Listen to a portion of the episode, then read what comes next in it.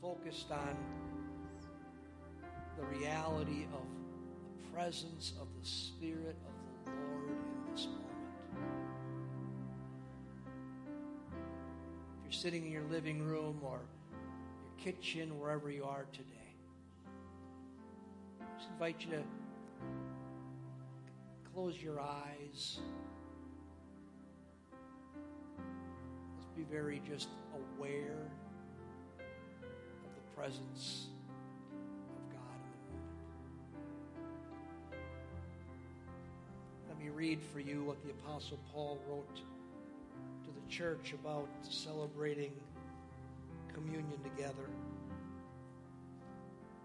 He said, For I received from the Lord that which I also delivered to you, that the Lord Jesus, in the night in which he was betrayed, took bread.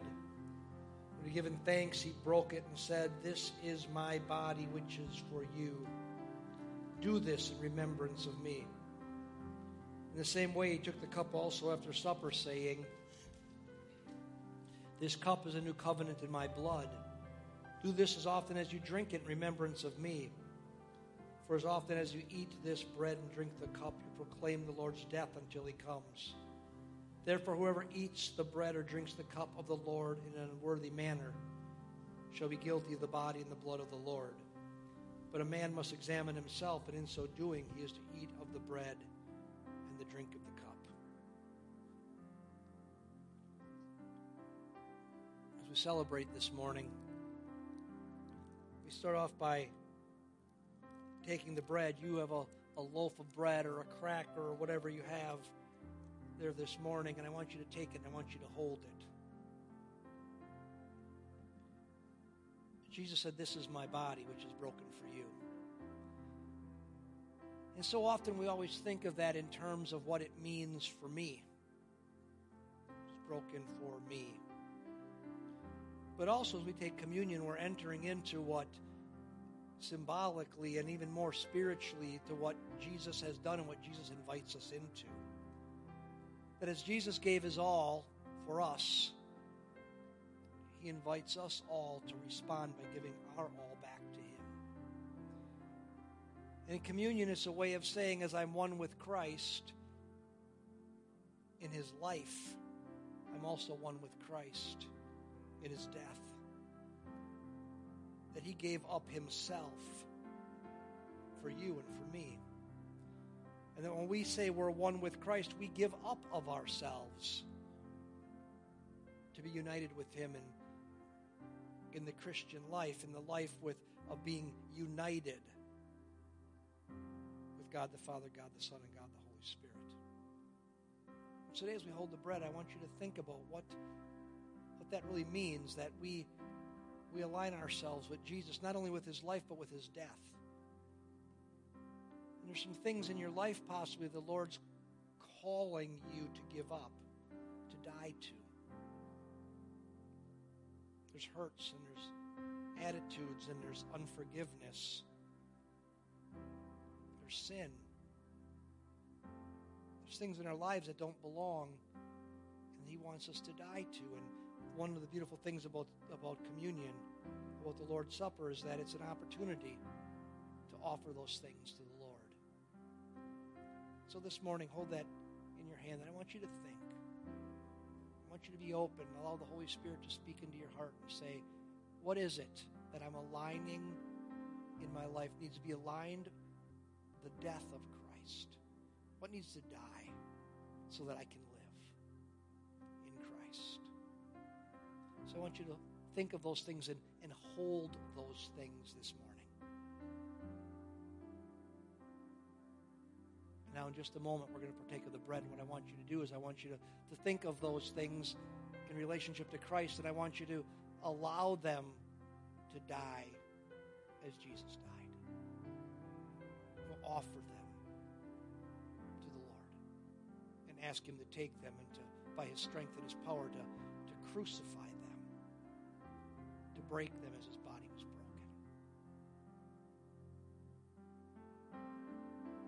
So let's partake of the bread together this morning.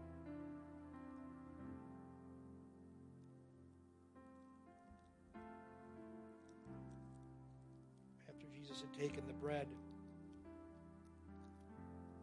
he took the cup, wine, or in our case, juice, grape juice, that on purpose looks like the shed blood Reminding us that Jesus didn't hold anything back, he gave it all. To, to purchase mankind, to give himself in our place, and to show us that because he didn't stay in the grave and he rose again, that as he shed his blood by his strength and his power, he overcame death, hell, and the grave.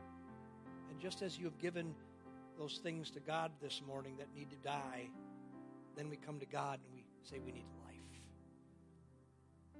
Life that, that the, the blood of Christ symbolizes of the power and the strength of the Lord. So this morning, those things inside of you that you need the life, energy, and power of God to come into and to breathe life into. I want you to think of those things today. Invite the strength of the Lord right there in your living room, right there in your kitchen, right there in your bedroom. The strength of the Lord, the power, the miraculous power of the Spirit of God to come in and do in your life right now in a moment what you can't do on your own and I can't do for you. But God can come in and He can touch you, He can heal you, He can set you free he can give you the answer that you need. He's the strength, He's the power, He's the answer. And we're going to invite Him to come and to, and to do what only He can do in your life and in my life as we partake together. So, right now, we invite you, Jesus, by all your strength and all your power, to flood us, to transform us, to heal us, to empower us, to enable us in a way that only partake of the cup together.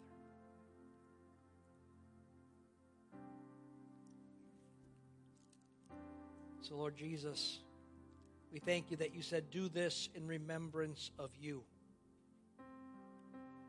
And Lord, this morning we remember that you are the only answer, that you are our Savior our Lord and our soon coming King.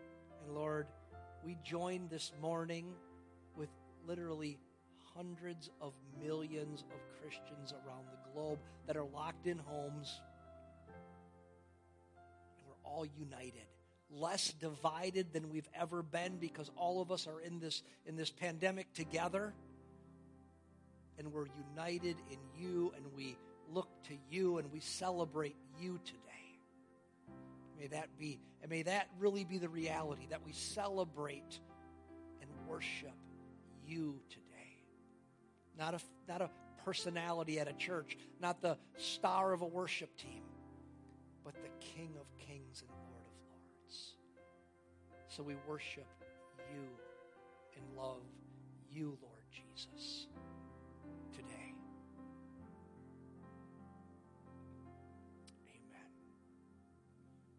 Amen. Aren't you glad that we decided during this whole pandemic that every week we're going to celebrate communion together as a way of bringing us together? I've been enjoying it, and I hope you've been. Somebody I heard a story from somebody that they that they were uh, worried because they they were upset because they didn't have all their um, they didn't have all of their uh, communion elements ready, and I did communion at the beginning of the service like this time instead of the end, and uh, they uh, they didn't have their stuff. You know what? Um, just get ready every week because every single week, sometime during the service, we're going to have we're going to celebrate communion together. In the one, one more thing before we bring Pastor uh, Bob up, um, you should have received in the mail this week a copy of this book. If you did not get a copy of this book, you need to contact the church office. We do our best to have our mailing list complete. It's a book called Surprise the World, and every May we um, do a different book for the church. Last year was, was Bob Goff's book um, about love. We did, remember Lovolution last year. Well, this year for May, because May is what? Say it with me. That's right, May is Missions Month. I could hear you all the way over here. Whenever I do that stuff, my kids just think I'm corny as can be. but um, they'll laugh at me because I did that.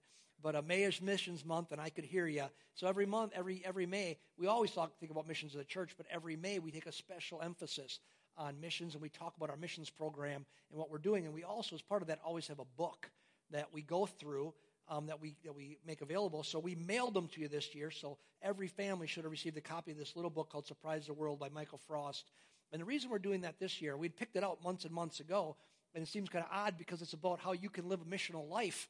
And you're like, I'm living a life in confinement. I'm living a, a solitary confinement life. Well, this is not going to last forever. So this is our little opportunity to actually really read the book um, because you can't do a whole bunch of other things. Read this short little book. And for the next couple weeks, I'm going to be talking about a little bit in each sermon about this book. And so I want you to start reading it. And here's three things that I want you to be paying attention to as you read the book. Three things to look for, okay? Number one, look for what does it mean to live a questionable life? You're going to find that out in chapter one. What's it mean to live a questionable life, and how does that apply to reaching people for Jesus? Number two, what's the interaction that Frost talks about between a gifted evangelist? There's some people with the gift of evangelism and everybody else in the local church. How do they combine together to be the best at reaching law? How will you in our community? And the third thing I want you to pay attention to, and it's what most of the book's about, how will you live out BELLS? B E L L S. An acronym he's going to talk about in the book. How can you live out a BELLS lifestyle, a missional lifestyle, to help you intentionally engage with people for Christ? So we're going to talk about that over the next, the, the rest of the month of May. And so get that book, start reading it, because next week I'm going to talk about that first thing. Uh, how can you live a questionable life? All right? Well, hey, we um, have been doing this little mini series, four weeks on pillars. And we've been talking about pillars of the church. And we started off with, with Noah as a pillar of the church. Matter of fact, a pillar of humanity. If it wasn't for Noah, we wouldn't be here. Because Noah and his three sons and his wife and their wives um, recreated the whole human race um, after the flood. And so um, we talked about Noah being a pillar and what we learned from him is this godly life that God noticed. And then um, last week we talked about a New Testament pillar and uh, that was James. And what I get feedback I'm getting is the one liner in there that I love bacon, so I love James. Um, is was the was the thing that you all got that he was a person who helped navigate the as a, as the first pastor of the church in Jerusalem navigate Acts 15 and figure out how does a Gentile live this Christian life. And what he concluded is we don't have to live like Jews because we don't have to live like Jews. We can eat bacon. And so I love bacon, so I love James. And so you guys saw that last week. Well, this week we're going to talk about a contemporary pillar and some a pillar of, of somebody that's doing something in the world today that's helping build the church. And I can't think of a better example of that than our friend, you guys will recognize him when he comes up here, Bob. He's going to come in a few minutes. He has been given his life to ministry in the former Soviet Union. And the reason he's a pillar that we wanted to bring him in for this is because his ministry has been trying to rebuild the church that the Soviet Union tried to destroy. That the one thing under communism um, that they tried to do is, that communism always does, is does away with faith. And so, um, so the church was just destroyed under communism. And Bob came in uh, for years and years and years, decades, ministering there and helping reestablish the church. And the church is growing and thriving um, in the former Soviet Union. And so Bob is a pillar. He's being used to help establish those pillars, those churches all around. Last time um, when Bob was here, he talked about how um, they're planting a church in the city where Stalin was from. And so um, just establishing the church, establishing Bible colleges, and doing things to reestablish the church and make it better than it ever was. So, Bob, share with us, Bob, what the Lord's yeah. laid in your heart. Thank you, Pastor Mark, for those kind words. Those who believe in the gospel of Christ, we are called to be world Christians. We are called to make disciples of all nations. And if you are a follower of Christ, then you also are a pillar. You also have God's anointing. Anointing is a word we hear often, and it has many different meanings to many different people. But if we look in the Bible, in the Old Testament, the Gospel of Luke in particular, the book of Acts, the anointing is not a confusing concept. When Jesus says, The Lord has anointed me with the Spirit, He has called me to preach the gospel. When we talk about God's anointing, we're saying that God's his approval is on our life, his commissioning is upon us, he his favor is upon us, and he has a task for us to accomplish.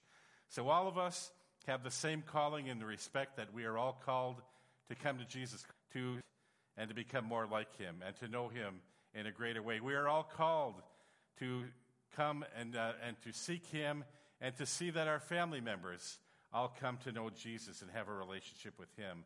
We're called to reach our neighbors, our classmates, the people we work with. We have a world to reach. And so for me, it's a joy to be here.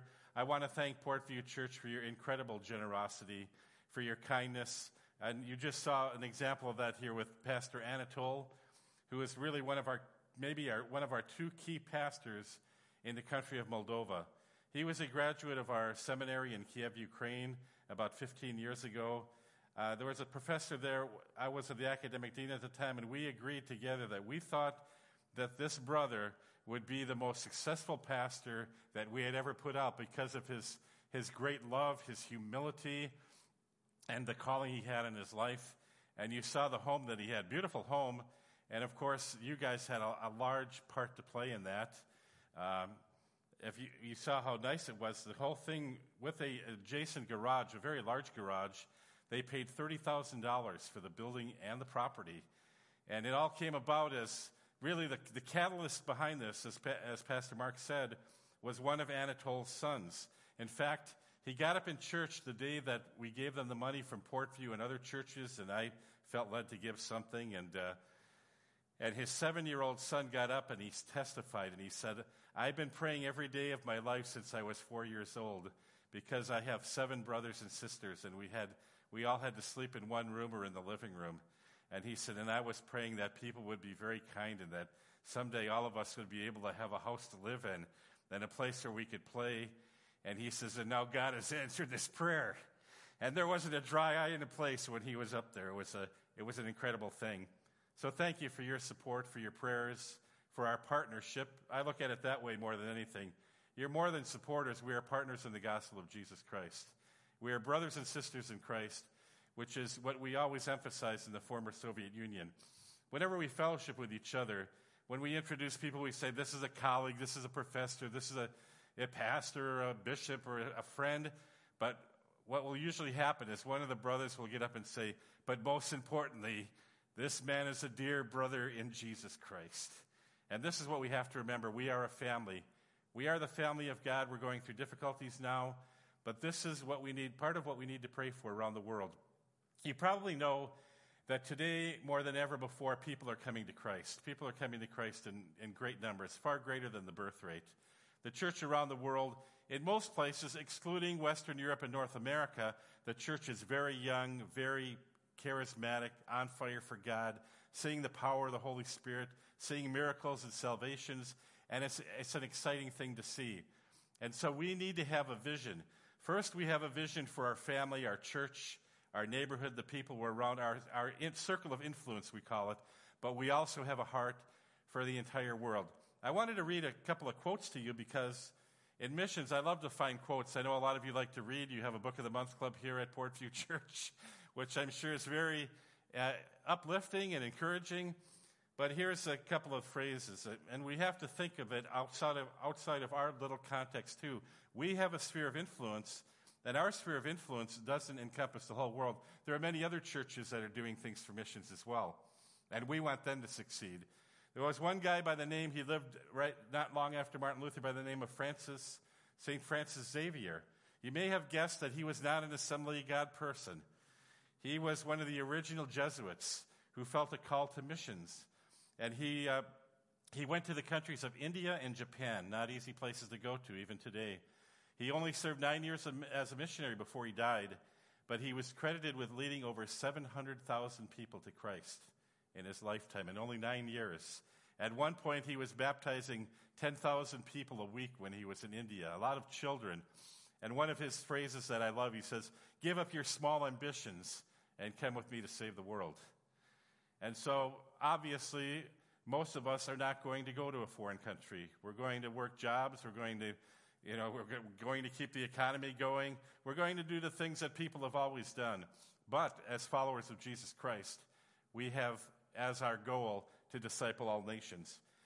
There was another famous missionary, maybe uh, some of you never heard of the man named Robert Moffat. You may have heard of his son in law, who was David Livingstone. To go the great missionary to the interior of Africa. And Moffat was really the first person to go into the interior of Africa during the mid 19th century. He was a Scottish Presbyterian. And when he went back to Scotland, everybody wanted to hear what Africa was like because nobody had gone there. Some of you have gone to Moldova, some of you have gone to other countries. Now, how do you explain to somebody in Port Washington what Moldova is like? What it's like in the village in Moldova? Well, you really can't explain it adequately. People have to experience it. But Moffat said, when I go back to Scotland, I want to show people a picture of what, we, what they need to know. And this is what he said. He said, they said, what did you see? They said, Reverend Moffat, what did you see in Africa? And he said, I have seen at different times the smoke of a thousand villages, villages whose people are without Christ, without God, and without hope in the world. He painted this picture for them. Can you see that picture? The smoke of a thousand villages, people that have never heard the name of Jesus. And of course, we have this situation all over the world. I'm in the former Soviet Union. I've been there for, well, I've been going there for almost 30 years since the fall of the Soviet Union. And it was a dark place, as Pastor Mark said. It was a persecuted church. 70 years of communism, imprisonment. Our first students in the seminary, almost all of them had been in prison, some 15 or 20 years in prison.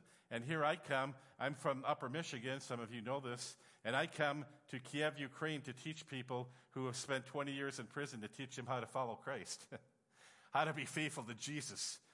But they have endured the suffering and they have a special grace that God has given them. So I want to encourage you. We may be going through hard times now, but these are the times where we really, where God really, He, uh, he challenges us in our faith and our commitment. And I think this is a wonderful time. We find out what we're made of, and we see the Lord come through and protect us, watch over us, provide for us. So if you're anxious or fearful today, put your hope in the Lord because He's the one who's going to come through. Somebody said, What are three things you can tell me about God? I said, Well, I said, God is real. I said, He loves us and uh, He keeps His word. He's truthful. Those are pretty simple things, aren't they? And God is truthful. He will honor His word. So I had the privilege of being with these men when I first went there, many of these people who had been in prison, and they really changed my life. And I think we need to remember that around the world, many of our brothers and sisters are suffering for Jesus. People are dying for Jesus today more than ever before in the world. We have the greatest persecution and death rate among uh, Christians that we've ever seen in the entire world. And I remember uh, there was a man that I met from, uh, he was a Moldovan who lived in the country of Romania, and he had spent 22 years in prison. Brother Nikolai, he's with the Lord now. But Brother Nikolai was the sweetest old, old man that I ever met in my life. And when I met him, I didn't know much about him. Somebody said, Brother Nikolai is a musician. He spent 22 years in hard labor in Romanian prisons in the communist days.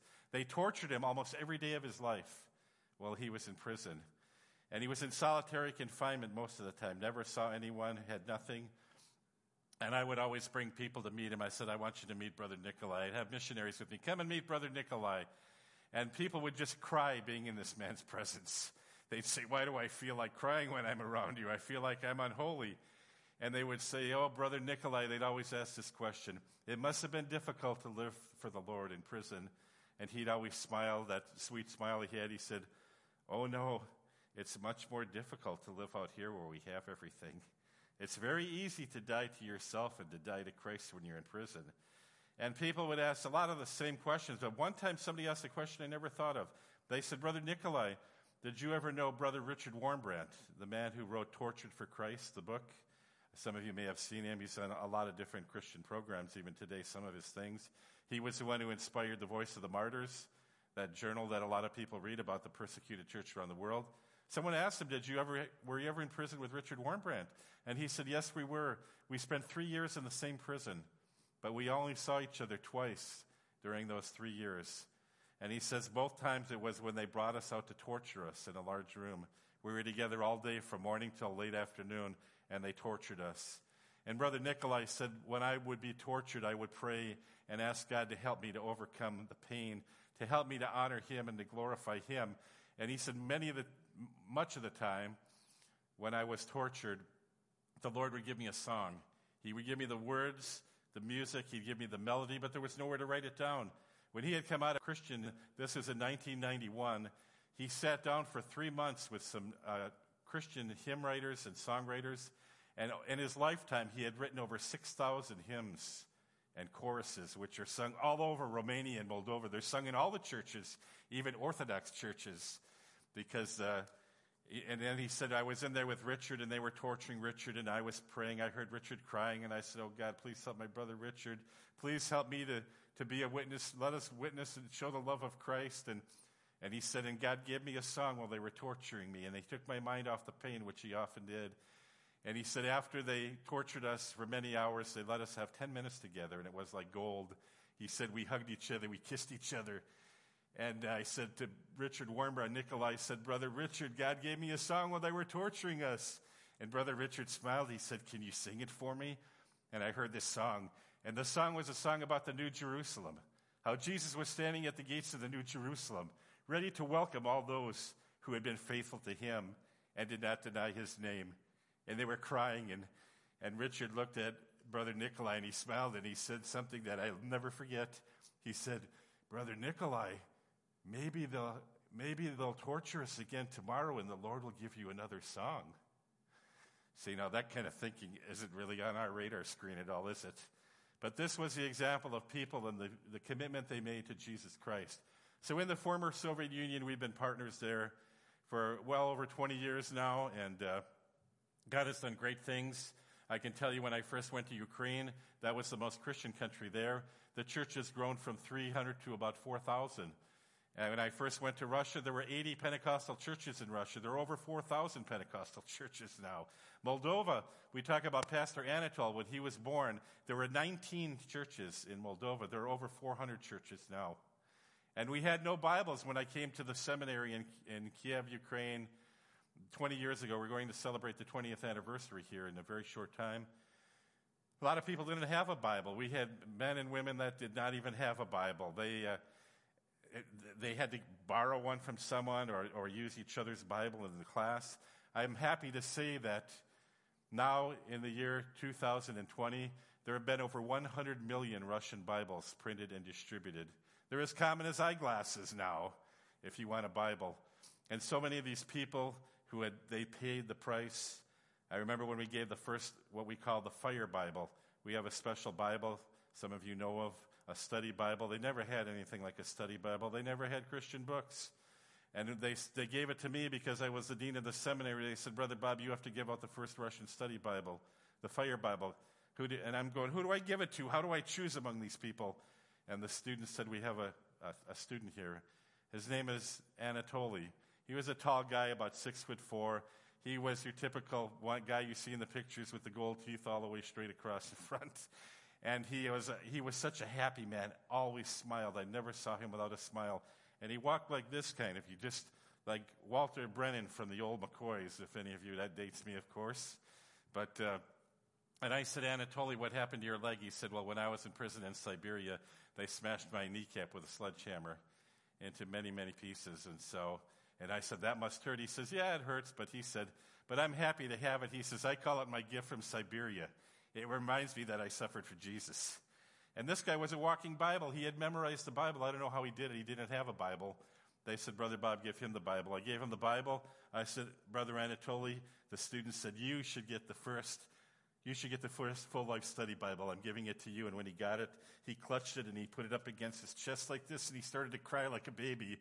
He was just sobbing and I had never seen him do that. And I kind of freaked out. I go, What do I do? I, I wasn't ready for this. And uh, one thing I learned when I was in Russia, all the years I'm in Russia, you know, I'm from the Upper Peninsula, so I'm not big into the standard Russian greeting that men give. They like to kiss each other right on the lips. And when you see some of these guys, dental hygiene is not above reproach with some of these brothers, with the silver teeth, the brown teeth, the gold teeth, or whatever color teeth they have. So I'd always give the extended arm and say, Oh, it's good to see you, brother. And I'd lock the elbow so nobody could get close enough. Well, when I turned around, Brother Anatoly grabbed me by the head. He spun me around and he put one on me. He put his lips on mine and kissed me. And I mean, he kissed me like I'd never been kissed before. and when he did it, I tried to get away. I was in the military. They said if you fall into quicksand, fall backwards. Or if you're taken hostage, what they say, hostage taker, just fall on the ground. I tried these things. They didn't work. But they say, like, when you're having a near death experience, like when you're jumping out of a, a plane and your chute doesn't open, your parachute, it seems like it's a very long period of time, but it's really only a short period of time. But he finally let me go, and, uh, and I said, Thank you very much. I told him, Thank you, Anatoly. but here we have people now that have the Bible, they have Christian books, the church is being discipled, the church is growing, tremendous things are happening. I spent 10 years in Ukraine, thanks to your help. I've now spent 12 years in the Republic of Georgia. When I came to Georgia, there were only two churches, underground churches, greatly persecuted people. We now have over 140 churches. But yet, we still only have 3% of the population in Georgia that is evangelical. We have hundreds of places that have never heard the name of Jesus Christ. Hundreds of places that don't have a church, even cities of 20 or 30,000 people that have never heard the name of Jesus, never had a church. So that we have not completed the work. There is a lot of work yet to do, but God is doing great things. I think it's important for us to remember that. I'm in the area of the world called Eurasia. Now, Eurasia comprises the Muslims, the Buddhists, most of the Hindus in the world, these populations, 3 billion people. And did you know that over 99% of these people are without Jesus Christ? Uh, what Moffat said, without hope, without anything in the world. They need Jesus Christ. Here are some alarming statistics. Over 80% of Muslims, Buddhists, and Hindus, they've never met a Christian, they've never read a Bible, they've never seen a church, and they've never heard a missionary or an evangelist. They are what we call hopelessly lost until they hear about Jesus. Well, we have lost people all over the place here. We have a lot of great churches here. I know you do in Port Washington. You have many good churches and in this region. And, but we still have many, many people who are lost without Christ. They need Christ. And these people, they're hopelessly lost. We need to reach them. We need to preach the gospel to them. And so we're doing that a lot of times, of course, through discipleship, through, through education, through strengthening the church. So this was a suffering church that God has raised up to become an incredible church. Georgia is a small country. It only has 4 million people. It's surrounded all by Muslim neighbors Turkey, Azerbaijan, the Muslim, the Muslim republics of Russia. We have Iran very close, only eight hours away. We have had an influx of Iranians. 300,000 Iranians have come to Georgia in the last two or three years. Many of them are Christians, many of them are not. We have what we call our live dead missionaries that are there to reach the Muslim people because the phrase is to live as though you were dead. And so we have many of these Iranian people coming to Christ. They go back into their country. We have the network of where to put them so they can go in the churches and be discipled and start new churches. And Georgia, of course, as Pastor Mark said when I was here last time, we started a church in the city of Gori, uh, the, the birthplace of Joseph Stalin, one of the great murderers of all time. That church is booming. And I remember the, the man who followed Stalin was a man named Nikita Khrushchev. Some of you are too young to remember that. But he made a boast. He said, I will take a picture of myself with the last Christian in the Soviet Union. He said, if you want to see a Bible, you'll have to go to a museum to find it. Aren't you glad that in the so- former Soviet Union today, we have tens of millions of evangelical believers now? what if Khrushchev were alive today? It'd be hard to take that picture. And we have hundreds of thousands of Bibles in these countries, Christian literature, books of all kinds. The gospel is going forth.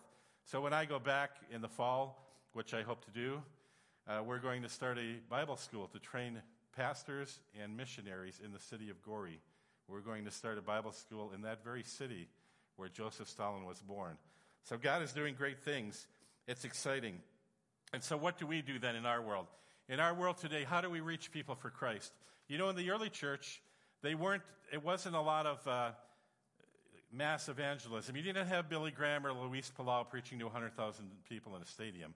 It was one on one friendship evangelism, building relationships with people, letting them see that you have a hope that they need in their life. So maybe you're listening today. Maybe you're scared out, you're scared out of your mind. You don't know what's going to happen. You don't know if you're going to get sick. You don't know if you're going to get your job back. You don't know how you're going to pay the mortgage. When you go to bed tonight, you may be thinking, wow, what's going to happen? I got to get up the next day. But I'm telling you, if you give your life to Christ, if you're a true follower of Christ, you can put your head on the cool side of the pillow tonight. And you can go to, go to bed, you never hasten, knowing that God is going to take care of you. He's going to watch over you. And you will have a peace that you never had before. And so, what can we do? I believe the greatest thing that we can do is to model Jesus Christ for those people around us, for our family members and our friends. I go to churches often, and as a teacher, I like to ask trick questions. I ask them, what is the goal of the, what is the goal of the Christian life? And in many churches, the people say, to go to heaven. And I say, sorry, that's the wrong answer. Because we know we're going to go to heaven if we know Jesus Christ. The goal of the Christian life is to come to know Jesus Christ in his fullness. That's what the Apostle Paul said. I want to know Christ. I want to know Christ in the fellowship of his, I want to know him in the fellowship of his, of his resurrection and in his sufferings. I want to know this. And how do we get there? What are the objectives of how we get to the goal? The objective is Romans 8:29 that we are conformed to the image of Jesus Christ every day of our life. That every day of our life we are becoming more like our Lord Jesus Christ. Every day of our life we're becoming more forgiving, more loving, more generous, more kind. We show the fruits of the Spirit, the presence of God in our life, the power of God, and people look at us. We had, a, we had, one of, we had many Muslim graduates from our seminary in, in Kiev. I remember one of them went back to their family, a radical Muslim family, and uh, this student was crying, said, What am I going to tell my parents? What am I going to say? And I looked at that student and said, You don't have to say a thing. They're going to see that your life is totally different. So much of the time, we just have to show that we are followers of Christ. So I want to encourage you from a passage of, of Scripture that I hope that most of you are familiar with. Uh, I just want to share for a few moments on that, how we can imitate Christ. And it's in Philippians chapter 2. And the Apostle Paul says in verse 5, he said, Your attitude should be the same as that of Christ Jesus, who being in very nature God did not consider equality with God something to be grasped, but he made himself nothing, taking the very nature of a servant being made in human likeness and being found in appearance as a man, he humbled himself and became obedient to death, even the death on the cross. So, our goal and our objective as followers of Christ is we want to be like Jesus. So, how do we become like Jesus? We humble ourselves. That's the first thing. Humility is not a very popular trait in our culture today, is it? Because if you watch sports and you listen to those guys after they're interviewed after a victory, they're usually not talking about their humility and how you know, they're talking about, they're making the great boast. This is our culture. And in ancient times, we had a thing called the seven deadly sins. Pride was one of the seven deadly sins. Now, humility is one of the seven deadly sins. Because you should be proud of everything proud of your heritage, proud of your race, proud of your color, proud of, proud of your education, proud of this, proud of that, even things you shouldn't be proud of. You should take credit for it if you possibly can. And so we need to humble ourselves. But humbling ourselves, many people think, is uh, looking in the mirror when you're on a diet program, taking a side profile and saying, oh, look at that, that's disgusting. You know, you make self deprecating comments about yourself. That's not humility. Humility begins with our acknowledgement that without Jesus Christ, we're lost, that we can't do anything without Him, without the Holy Spirit in our life. We are hopelessly lost and we need to, to give our lives completely to Him. We need to die to ourselves and to become more like Him. We need to humble ourselves, meaning we depend on the Lord completely for everything that we possibly we could possibly need or want. We humble ourselves. Jesus humbled himself. He became obedient. And so this is a trait that I think we can model for people. When people see you, they'll see when you're a humble man that you're not a wimp. Because we see this in the Bible. Jesus was not a wimp. Paul was not a wimp. Moses was called the most humble man on the face of the earth. You could hardly call him a wimp after what he went through. And so we need to humble ourselves and depend on the Lord. You know, we, a lot of people will quote the verse Second Chronicles 7:14. We hear this verse quoted a lot to say we need to pray for a revival for America. If my people who are called by my name will do what? Will humble themselves is the first thing. Because when I ask people, you, what do we have to do to change America? Pray. I said, yes, we have to pray. That's terribly important. But the first thing we have to do is humble ourselves. Because you can pray till the cows come home, and if your heart's not right, nothing's going to happen. So we need to humble ourselves and then pray and turn from our wicked ways, seek his face. And then God will do something. He'll do something in our lives, he'll do something in our country. And so Jesus humbled himself, and then it says he became obedient. He did what the Father told him to do. He said, I've come to do the Father's will. And I want to encourage you to say, to not get so hung up on the 30 years. Your faith is this or your faith is that. We've been taught a lot of things in the last 20 or 30 years in our culture that you have to have this tremendous faith in order to do something. You have to step out and you have to, you have to do this and you have to be that, and I will beg to differ with you. I believe that obedience comes before faith. Faith doesn't come before obedience. Those of you who've been faithful here in this church and you've given, I bet if you were here today and I saw you face to face, I could ask you, are you more certain that God will take care of you today than at any other point in your life? I bet you that at least 95% of you would say absolutely. And why? Is it because of your great faith? No, it's because of your obedience. The Lord told you to give. The Lord commands us to give, to be generous. And you've done that, and God has honored His word because He tells the truth. And because of that, your faith is up here when it comes to God taking care of you because you've been obedient. And uh, I have in my pocket, I have a dime. I know you probably can't see this. This is a dime, the smallest coin we have in American currency. And I remember pulling this out once because I went to a village. You know, a lot of you have been to Moldova. This was in this culture, in the Romanian culture. in our church, the church I was at, where we, it wasn't Anatol's church, it was a different one. People were praying to reach a neighboring town that had never heard the gospel. A town of about 5,000 people. They had never had a church. They were 600 years old, this town. Never had an Orthodox church. Never heard the name of Jesus. We had intercessors in the church. And they prayed and they said, The Lord told us that you guys are supposed to go to that village. You're supposed to go to that town. And you're supposed to go there for eight weeks. God told us eight weeks. We don't know why He told us eight weeks. And when these people prayed, and a lot of them were older ladies, when they prayed, we listened, you know. When Merrill Lynch talks or whatever, people listen, right? When these old saints pray, people listen. So we prayed and we knew that we had to be obedient to the Lord. And we were saying, oh, man, you heard about this village. They, they beat people up. They throw rocks at them. They beat them with sticks. They trash their cars. You know, they break the windows. I said, you sure we want to go there? And, uh, and the brother said, we have to go there. You know, we know we have to. This God wants us to go there. So we went there. For eight weeks, from the first week we went there, we were met at the city, at the entrance of the city, by mobs of people, by Orthodox people who hated us, by the police, by the mayor and his office. It was a, any combination of any of them every week. They were terribly abusive. They cursed us. They told us we, we stank, that we were stupid, we're worthless, useless. All those things to try to encourage us, you know. And so we still went in there, we preached, we brought our best musicians, we brought our children's workers, we brought the best of everything we had. And people were coming to Christ week after week.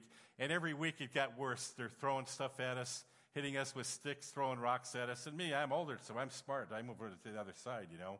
I move on the side where they're throwing the least amount of rocks or the smallest rocks. And the young guys with me, some of them Anatol knew, Brother Anatol, and they got hit with some of these rocks, and they said, Brother Bob, it hurts. When they hit, throwing the rocks, when it hits, it hurts. I said, they're not throwing the rocks at you, they're throwing the rocks at Jesus. They don't even know who you are. They said, then how come it hurts? I said, because you got in the way. They were throwing that at Jesus and you got in the way. And so it's part of the deal when you, sometimes you have to suffer, sometimes you have to go through a little bit. But it was well, well worth the suffering for what we saw. People came to Christ week after week. And week after week, the mayor, the city leader said, You'll never come here. You'll never have a church here. We hate you people. We despise you. You'll never have any property to buy. Nobody will rent to you. And I remember the last Sunday we came there that we, uh, I was discouraged. I was tired. You know, that's when the devil attacks you when you're tired. And I was so discouraged. And they met us at the gate, the mayor, and he said, You're done. This is your last Sunday. The police are going to walk you back and forth. And uh, you've had it after this. Nobody, we don't ever want to see your face again. If you come back here, we promise we will do some bodily damage to you and we'll destroy your vehicle and all your equipment. And they meant it. It was serious. And so I started to cry. I literally started crying in the middle of the road. I had, there were four pastors with me yesterday. I said, oh, this, we're never going to have a, we're never going to have a place. Oh, no, all this good thing, all these good things happen. We're never going to have a place. And the reason I say this is somebody had asked me here in Wisconsin just a few months ago, they said, we, we heard you were called a man of faith. And I said, Yeah, that's true. Where did you hear that from? They said, Are you the man of faith like George Mueller? And Bristol, I said, No, no, no, no, not like George Mueller. But I said, I started to cry, and the pastor said, No, Brother Bob, God's going to come through. He's going to do a miracle. Well, we had another great meeting. People came to Christ. And some me, on the way out of town, I looked at this mayor like he was the devil himself, you know. he was a mean guy, and he abused us every week. And one thing I learned from that is people are never our enemy. Don't ever forget that. We only have one enemy, and you know who that is. That's the devil. People are never our enemy. Churches are never our enemy. Politicians are never our enemy. Governments aren't our enemy. We only have one enemy. People need Christ. Governments need Christ. Churches need, we all need Jesus. We're all in the same. We're all in the same boat. We all need Jesus Christ. So he says, Come here, you guys. I want to talk to you. And I go, oh, Great. We come in there, and this man had a huge, beautiful home, a mansion. And he had just built an addition in his house. It was like a 2,000 square foot addition. Beautiful. And I said, Okay, sir, what do you want to tell us? We'll get out of your hair. And he looks at me and he starts to cry, tears coming down his face. He said, I got to tell you guys something. He said, You know, last week I snuck off to one of your meetings. I was hiding in the back because they do them in the dark in the summertime. Those of you who've gone to Moldova, you know they probably do them in the dark when they do a Sunday night meeting. They hide because that way the people can't see who's there. He said, I was hiding in the back. He said, I gave my heart to Jesus. I repented. He said, God saved me. And he said, Last night, God woke me up in the middle of the night. And he said, And I had a, a vision. And he told me that I'm supposed to give this new addition in my house as the new church, the new Pentecostal church in this town. And when he said that, we all fell on our knees. We had our hands in the air and we're praising God. We're crying. And when I came out of that place, it wasn't the same as when I had come into the town that morning, you know. When I came out of that building, I, woohoo! Yeah! We are the champions, my friends, you know. And I ran out to the, the, the road and I called the pastors. I said, Come here, brothers, I got to make a declaration. I got to tell you guys something. They go, What is it, Brother Bob? I said, I never doubted for a second that we are going to have a church in this town. I never doubted for a second. And one of them says, Oh, yes, Brother Bob, you are the man of faith. so that's where I got the title from. But I say that because when I came into the town that day, I did not have enough faith to jump over this dime. That's how much faith I had. But we went there because God told us to go there. And God may be telling you to do something. He may be telling you to do something for your family or your neighbors. God may want you to bake a cake and go bring it over to your, one of your senior citizen neighbors. God may be calling you to do something in the church. God may be calling you to a ministry in the church. God may be calling you to something nobody's ever done before. That sounds crazy. God may be doing something and He's telling you, and you know it's Him. Obey the Lord. Don't worry about what your faith is like. Because when you step out and obey the Lord, when God tells you to pray for a sick person, you don't have any faith and God heals them, guess what's going to happen? Your faith is going to, it's going to go up. So I want to encourage you, let's follow the example of Jesus. Because we see Jesus humbled himself, and says, he became obedient even to the point of death. Death on the cross. And what happened because Jesus was obedient? We see what happened afterwards. Therefore, God gave him the name that is above, that is above every other name.